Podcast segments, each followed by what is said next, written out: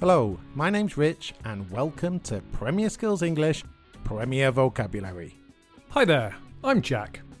We're here to help you with your football English.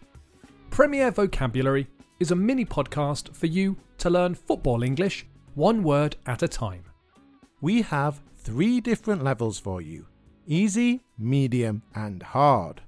This episode is hard, so we're looking at more difficult football phrases and idioms.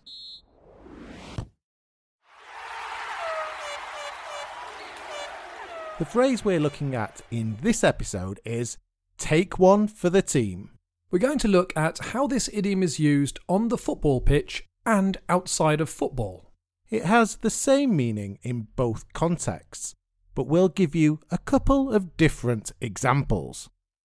Okay, so to take one for the team is an informal phrase that basically means to do something unpleasant or give up something that's important to you for the benefit of friends or colleagues. When we're thinking about football, the phrase is often used by commentators.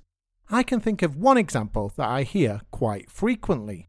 What's that then? Well, when you see a tactical foul on the pitch. You mean a deliberate foul? Okay, a deliberate foul. But a tactical foul has a more positive meaning, and the commentator often uses the phrase in a positive way because he or she thinks it was the logical thing to do. What do you mean?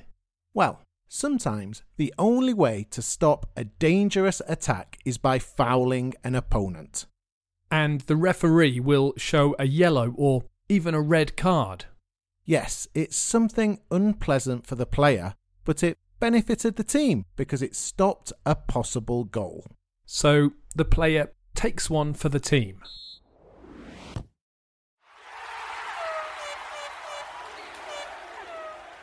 The phrase can be used more generally too. Let's imagine a few situations. Right, there are five friends and only four spaces in the car. They have to go to training and it's raining. All right, all right, I'll take one for the team. I'll get the bus. Okay, there's lots of work to do in the office, but there's a party that everyone's going to. It's all right. I'll take one for the team. I'll finish up here and catch you up at the party later. One final one. There are three tickets for the Liverpool Manchester United match. No way. You can take one for the team for a change.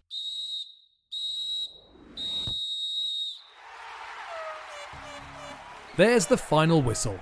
We'll be back soon with more Premier vocabulary from Premier Skills English. Bye for now and enjoy your football.